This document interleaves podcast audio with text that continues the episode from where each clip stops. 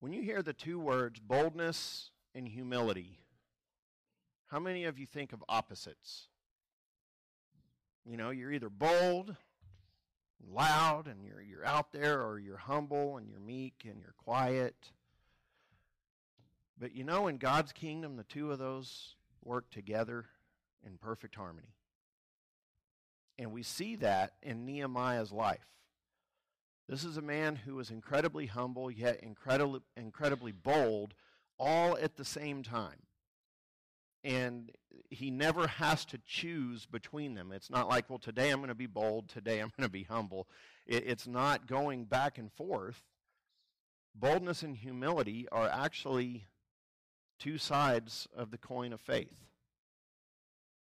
They're always there, they're always working together in God's kingdom because when He calls us to do something, we, of course, always have to be humble. It's His work. And yet, God doesn't call His people to be weak and timid, He calls us to be bold. And so today we're going to look at how boldness and humility uh, work together in Nehemiah's moment as he looks at the king. Now, I know the scripture says 1 through 20. Uh, we're going to read 1 through 8, but we'll see uh, later as you go through. I hope you kind of read through this on your own. You'll see these same principles at work in the second half of this chapter, of chapter 2. Uh, boldness and humility are at work throughout chapter 2 in Nehemiah in how he handles uh, the situations he finds himself in. And so let's look, starting in verse 1 uh, of Nehemiah. And it says, In the month of Nisan, in the twentieth year of King Artaxerxes, when wine was before him, I took up the wine and gave it to the king. Now I had not been sad in his presence. And the king said to me, Why is your face sad, seeing you are not sick? This is nothing but sadness of heart. Then I was very much afraid. I said to the king, Let the king live forever. Why should not my face be sad when the city, the place of my father's graves, lies in ruins, and its gates have been destroyed by fire? Then the king said to me, What are you requesting? So I prayed to the God of heaven.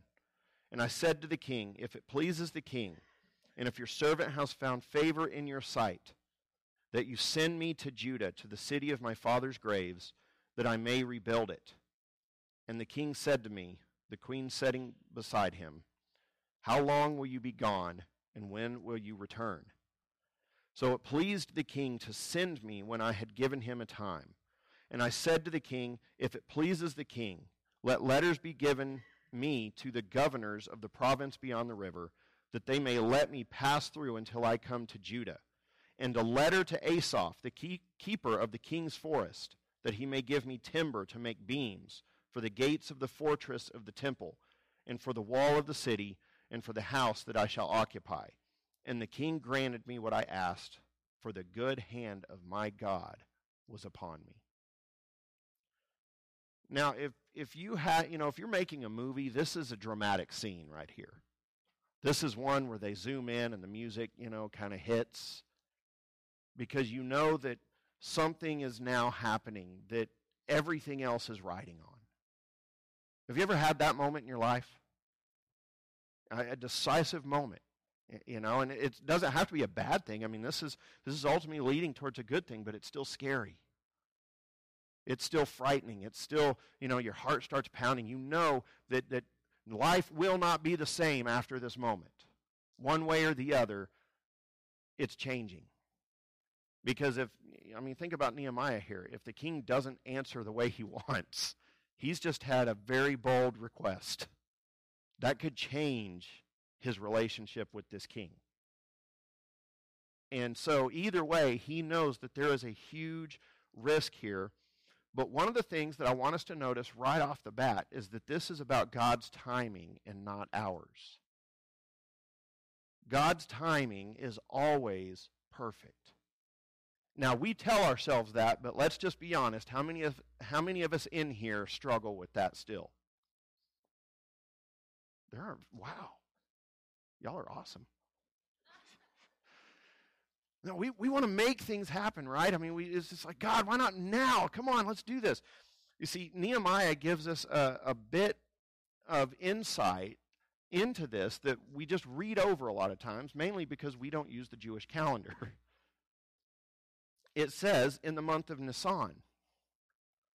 That's four months later than chapter 1 when it says it was the month of Kislev. Four months of waiting, of praying. Four months, think about this. Four months for Nehemiah to wrap his head around how am I going to ask the king of the known world right now, okay, the most powerful man on earth at that moment, how am I going to ask him to let me go rebuild my people's kingdom? That could be considered treason, couldn't it? I mean, hey, I know we lost and we serve you, but could I go back and rebuild the fortress, the city walls, so that my people can be secure again?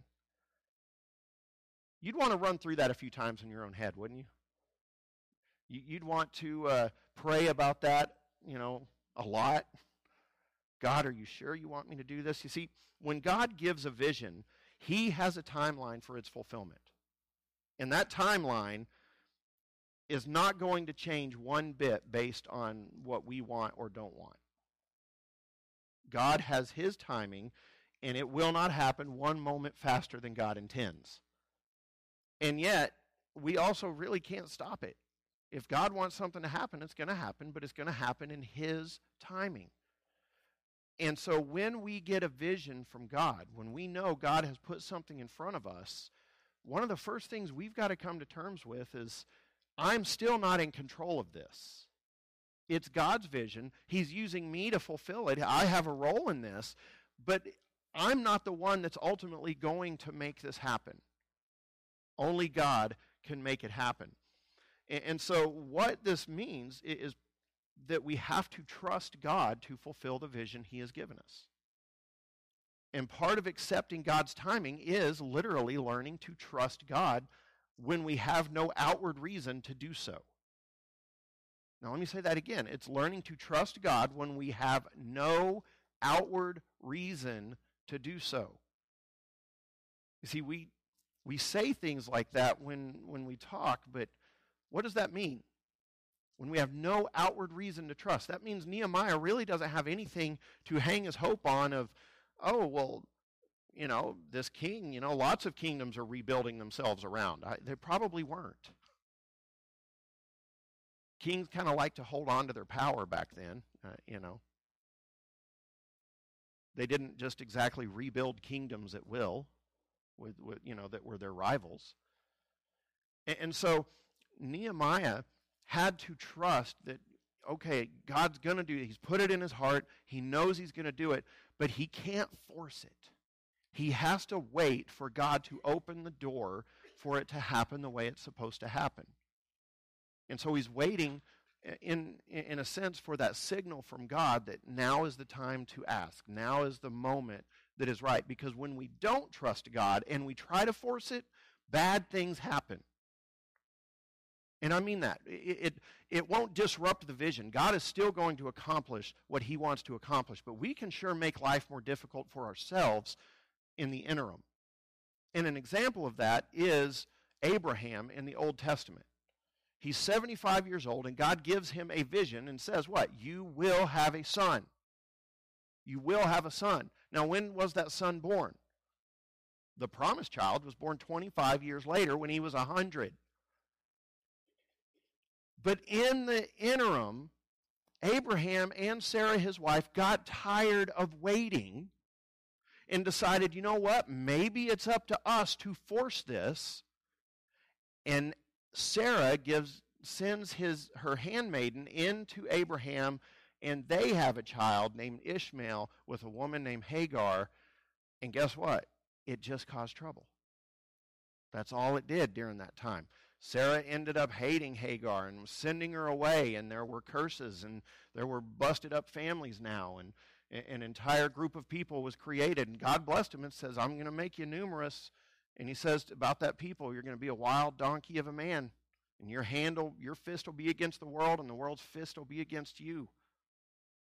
We have to learn to trust God's timing, and we can't force it when we get tired of waiting. And so, there's nothing we can do to, to push things forward. And so, at the core of trusting God's timing is humility. This is where humility enters into fulfilling a vision that God has given us. Because humility says, I can accomplish nothing on my own. I am fully dependent on God, and, and, I have to be humble and allow, and I know that sounds weird, but I have to allow God to work and, and me just get out of the way. God is not dependent on our obedience, but our obedience is necessary for us to have the blessing and to be a part of the vision that God has given. And humility says that really this isn't my work, this is just my obedience in this moment. And there's a huge difference in thinking that it's dependent on me and having the privilege of just being a part of what God is doing. And, and so we see Nehemiah, he's humble, and it keeps his priorities in line. For four months, he waits. Now, what does he do during that time? Four months of waiting, praying, probably planning, preparing, maybe rehearsing. we don't read, you know, that he talked to anybody else. He probably didn't, because that could, you know, gossip and, and that could go very badly for him. Hey, did you know Nehemiah is planning on going back and you know that word gets back to the king. That's probably not a, a uh, a good day for him.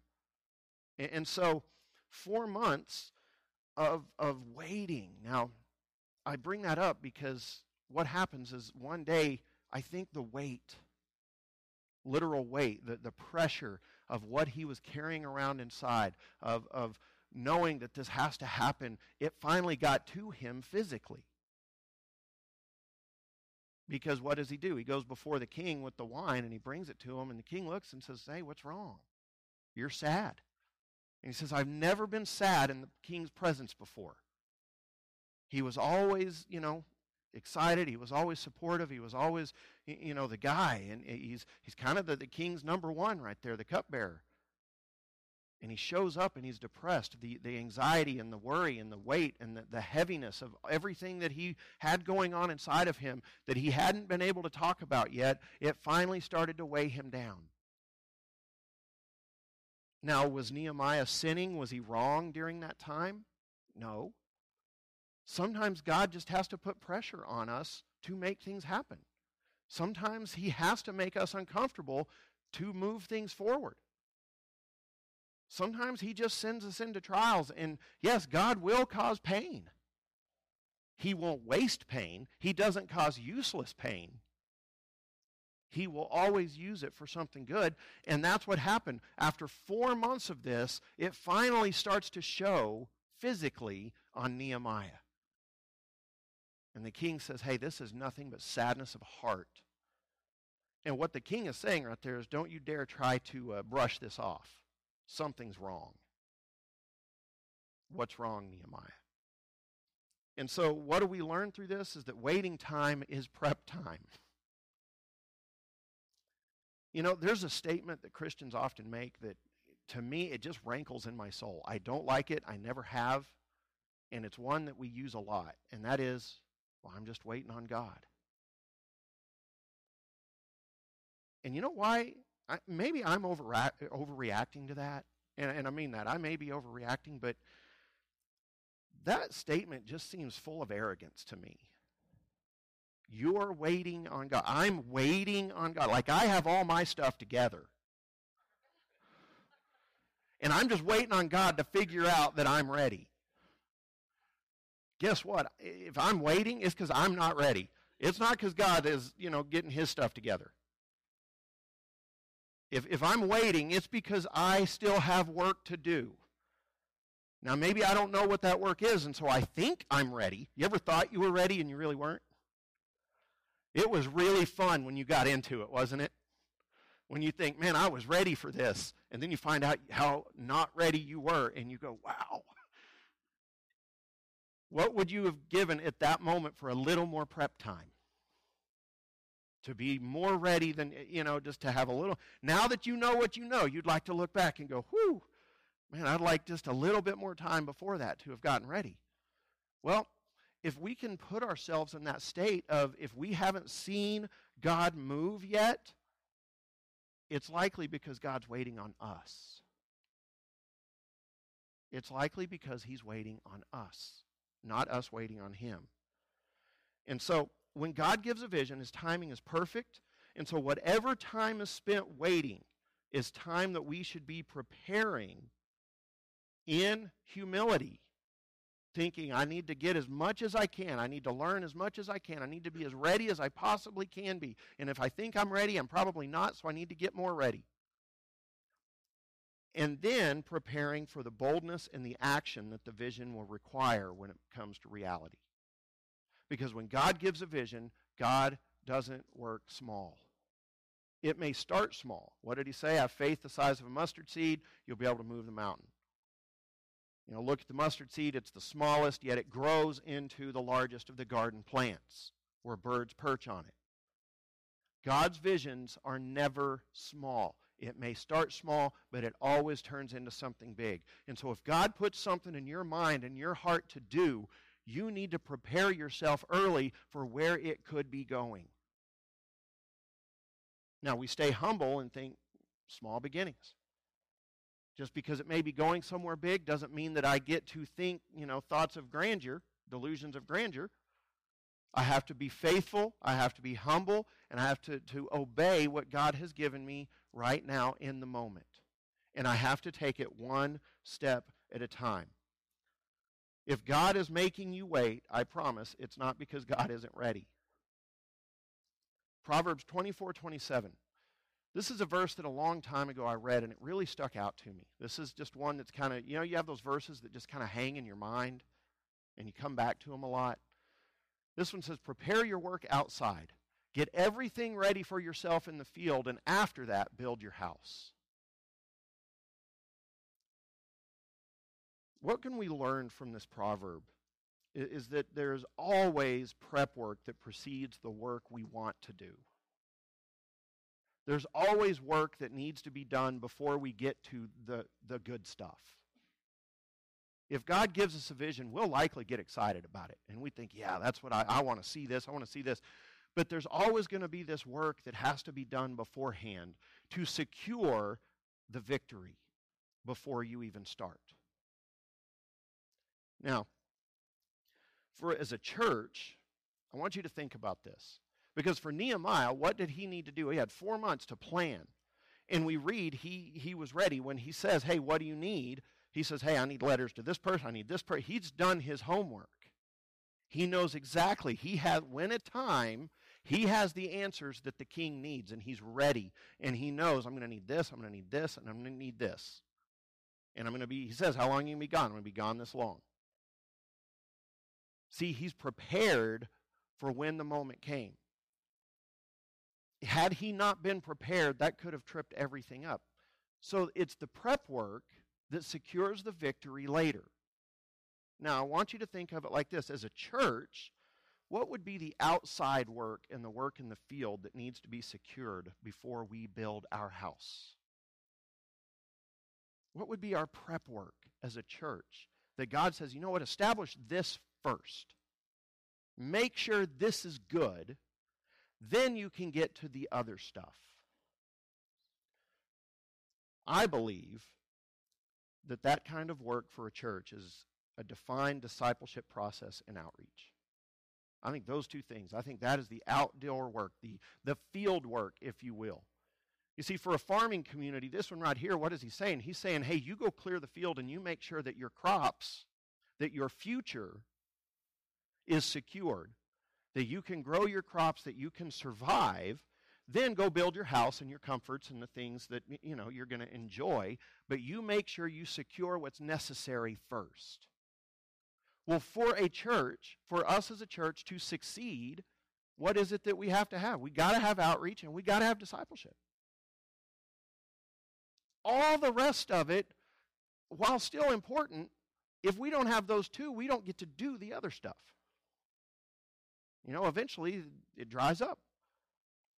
And I have seen it. I have been a part of churches that at one time had robust outreach and discipleship, and man, they grew and it was there, and then they stopped. And I don't know why, but they stopped. They literally just stopped doing it. Now, here's the thing when a church stops doing those things, death doesn't happen immediately. Because you've been doing it, you reap the fruits of it, and you reap the fruits for a long time until one day people look up and go, huh, things really changed. Where'd everybody go? And there's a small core of people that are standing there going, what happened? And almost every time, as you look back on the history of that church, you will find there was a time they began to value working on their house more than working in their field. And you see, Nehemiah understood this principle, and so he prepared himself ahead of time so that when the moment came, he was ready. He took care of the outdoor work first, and he didn't worry about himself. And so, we, as we move forward and we, we start to establish what it is that God wants us to do, what it is that he wants us to, to establish and never let go. Because, I mean, you know, our church could grow and it could, you know, we could take off or, or we could change styles of worship. I mean, there are so many things that could change. But you know what's never going to change about being the church of Jesus Christ? The body? Outreach and discipleship. I don't care what denomination you are. I, I, don't care what style of music you have. It doesn't matter if you, you know, when you have service or if you, you, you have Sunday morning or you have, you know, Saturday night. None of that stuff makes a difference. If you're truly succeeding for God, there are two things that are going to happen, and that is outreach and discipleship. Every church has their version of what that means and how they do it. Every church that is healthy has those well defined and they are committed to them above everything else. And, and, so I want you, as I said, you know, last week I challenged you to pray as to what your role in the, the coming months and years uh, will be in the church. Well, I want you now to, to start thinking about that of are we as a church focused on the things we need to focus on? And that begins with all of us here with me as the pastor leading and, and, and, pushing in the direction of doing the things, you know, taking care of the outside work first. And, and this is just all about priorities. What is most important to us? Unfortunately, too many of us worry about comfort first, which is working on the house first. It's the field work that makes working on the house possible.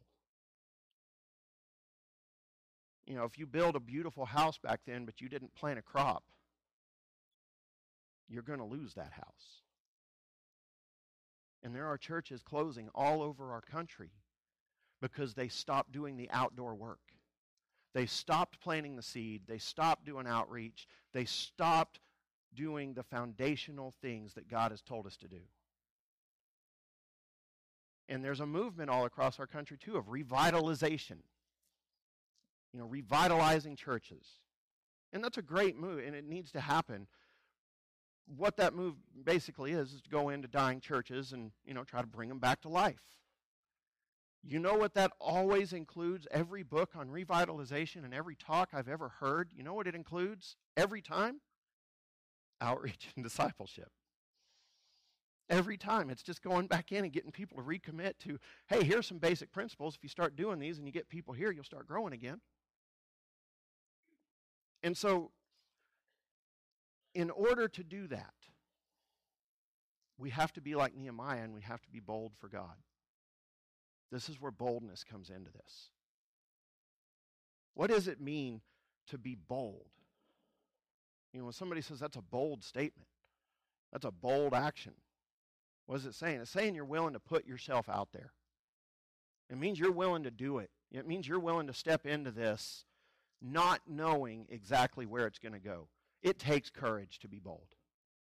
It takes courage to fulfill a vision that God has given. God doesn't give easy visions.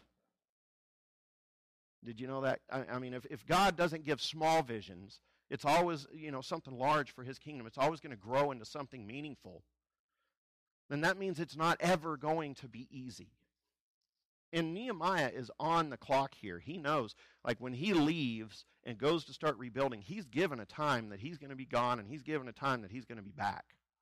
And you know what? That king expects it. He doesn't get to, you know, send a messenger, hey, I'm going to be a little longer. It didn't work that way. And so it took tremendous courage from him. And so look back again at verse 2. It says, And the king said to me, Why is your face sad, seeing you are not sick? This is nothing but sadness of heart. Then I was very much afraid. I said to the king, Let the king live forever. Why should not my face be sad when the city, the place of my father's graves, lies in ruins, and its gates have been destroyed by fire? Then the king said to me, What are you requesting? So I prayed to the God of heaven. And I said to the king, If it pleases the king, and if your servant has found favor in your sight, that you send me to Judah and to the city of my father's graves, that I may rebuild it. And the king said to me, the queen sitting beside him, How long it would be gone, and when will you return? Boldness, defined as requiring or exhibiting courage. Nehemiah knows this is the time. This is it. God has opened the door. All he has to do now is be honest. He doesn't even have to ask. Isn't the, I mean, see how God did this? Nehemiah could look, it's like, God, why am I so weighted down? Why is this so? This is a heavy burden you've given me. God, why is this so hard? But because it was so hard and it began to affect him physically, it got the king's attention. and we see that the king actually cares about him. I mean, if, if you're depressed and you're stressed like that, and a person looks at you and, you know, they know you and they're like, hey, what's wrong? They have an eye, you know. He could have been a cold, heartless person that doesn't care. You know, bring me my wine and go back over. I don't care what your troubles are. But the king wasn't like that. And God opened the door for Nehemiah here. But there's something that we, we cannot read over.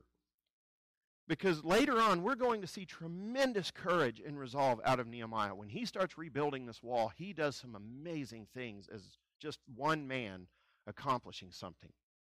His, his resolution is steadfast, his, his courage is there. I mean, he just does not waver. And so when Nehemiah writes, I was very much afraid. I think sometimes words have a propensity in the Bible for understatement. You know,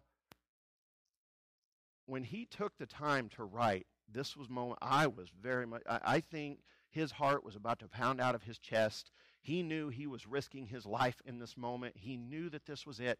He was afraid.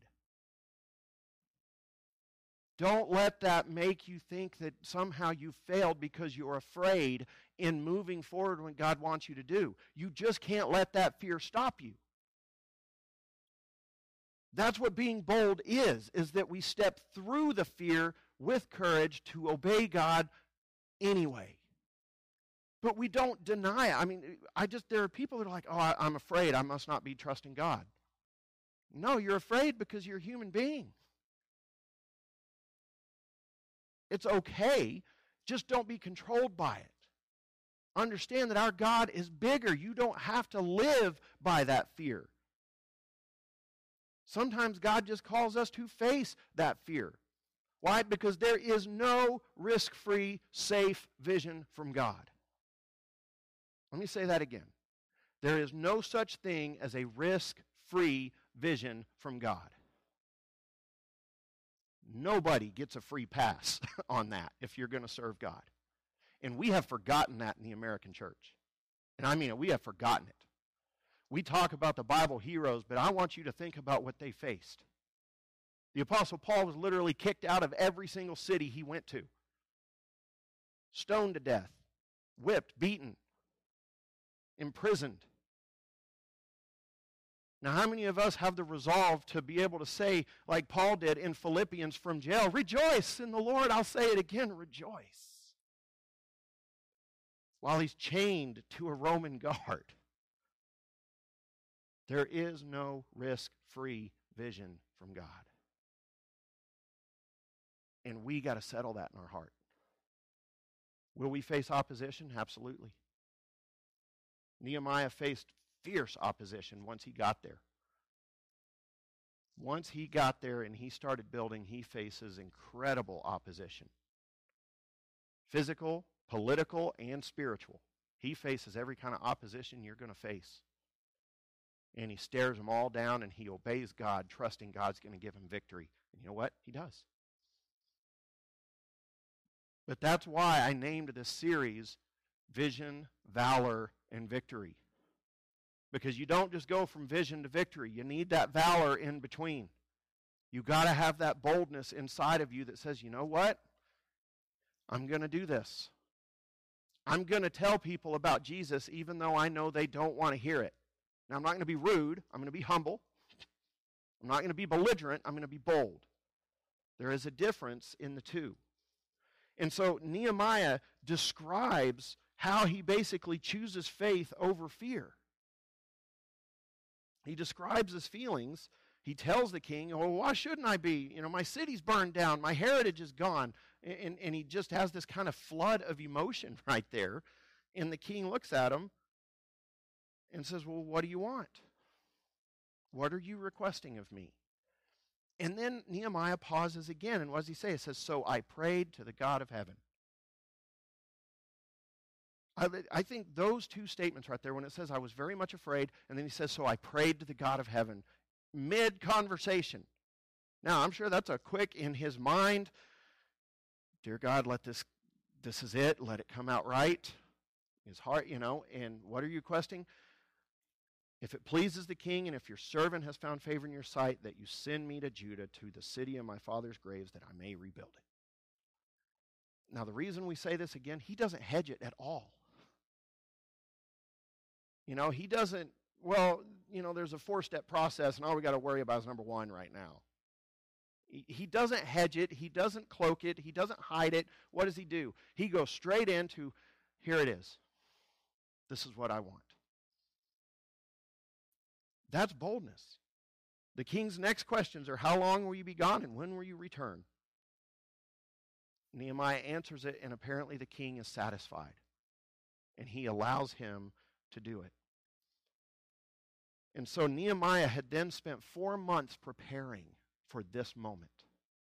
Four months preparing, praying.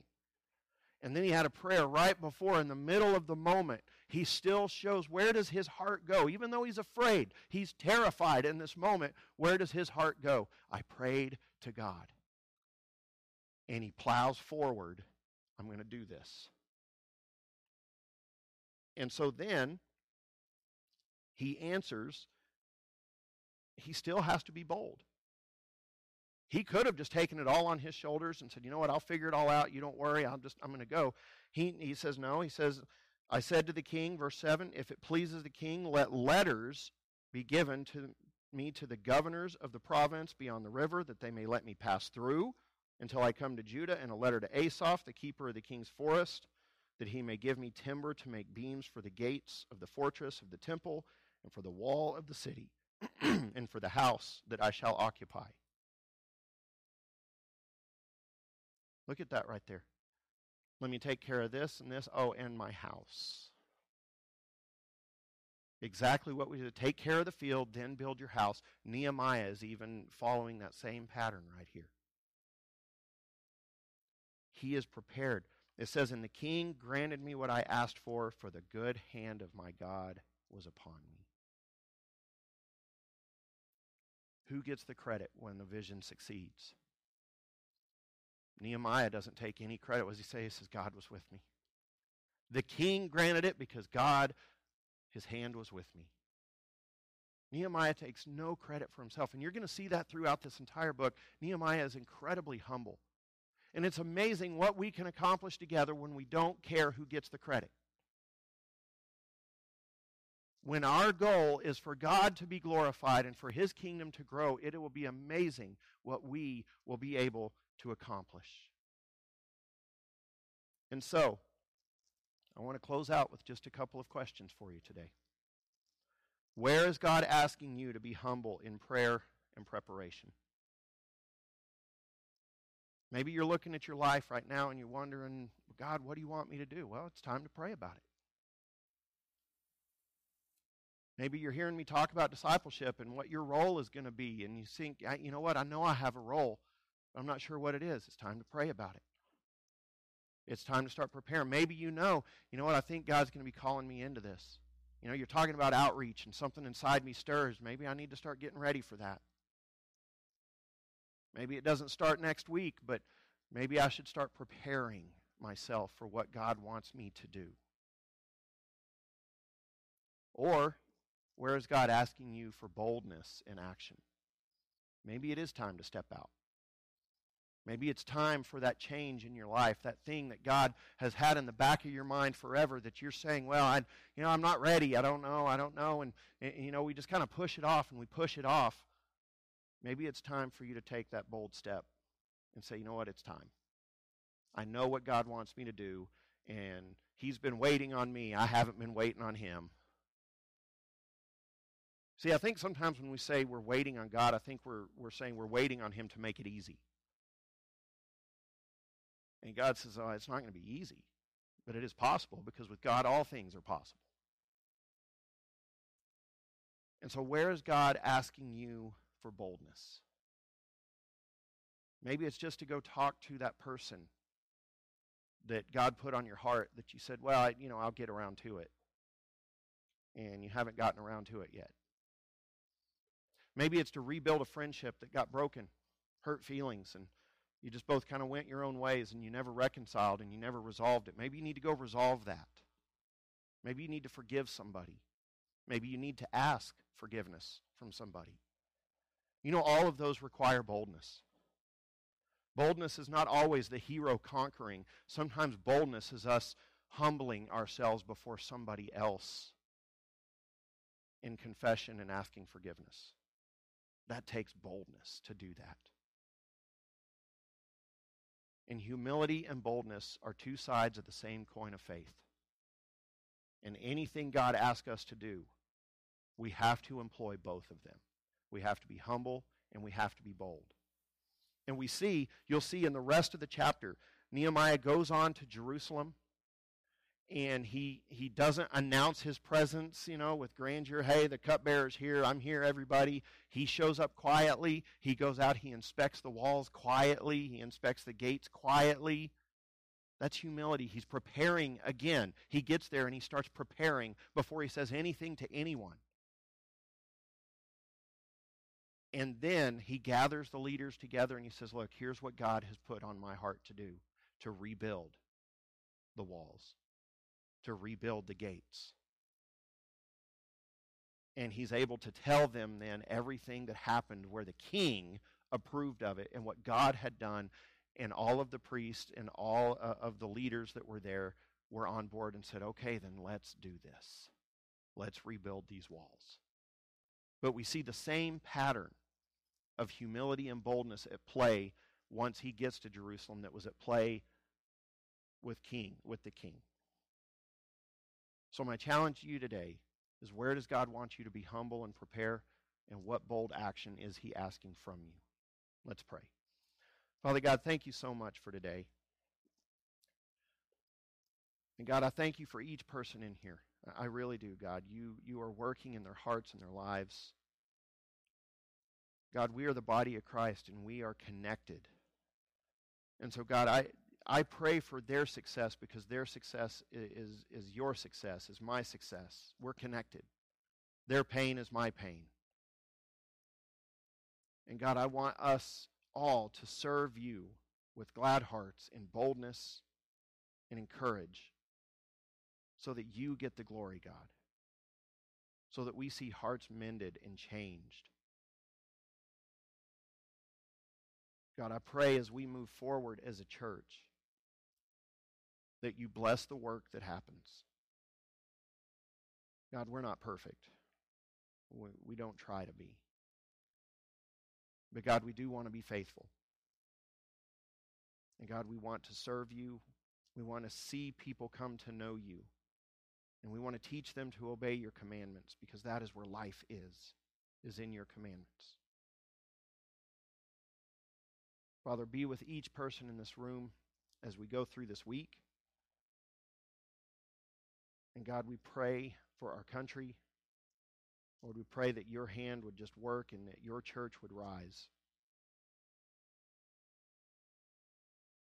God, that we would not look to government to solve our problems, but God, that we would serve you, knowing that you are the one who, who puts people in place.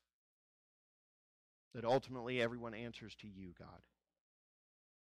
Let us walk in strength, in humility, and in boldness by your Spirit. It's in Jesus' holy name we pray. Amen. Amen.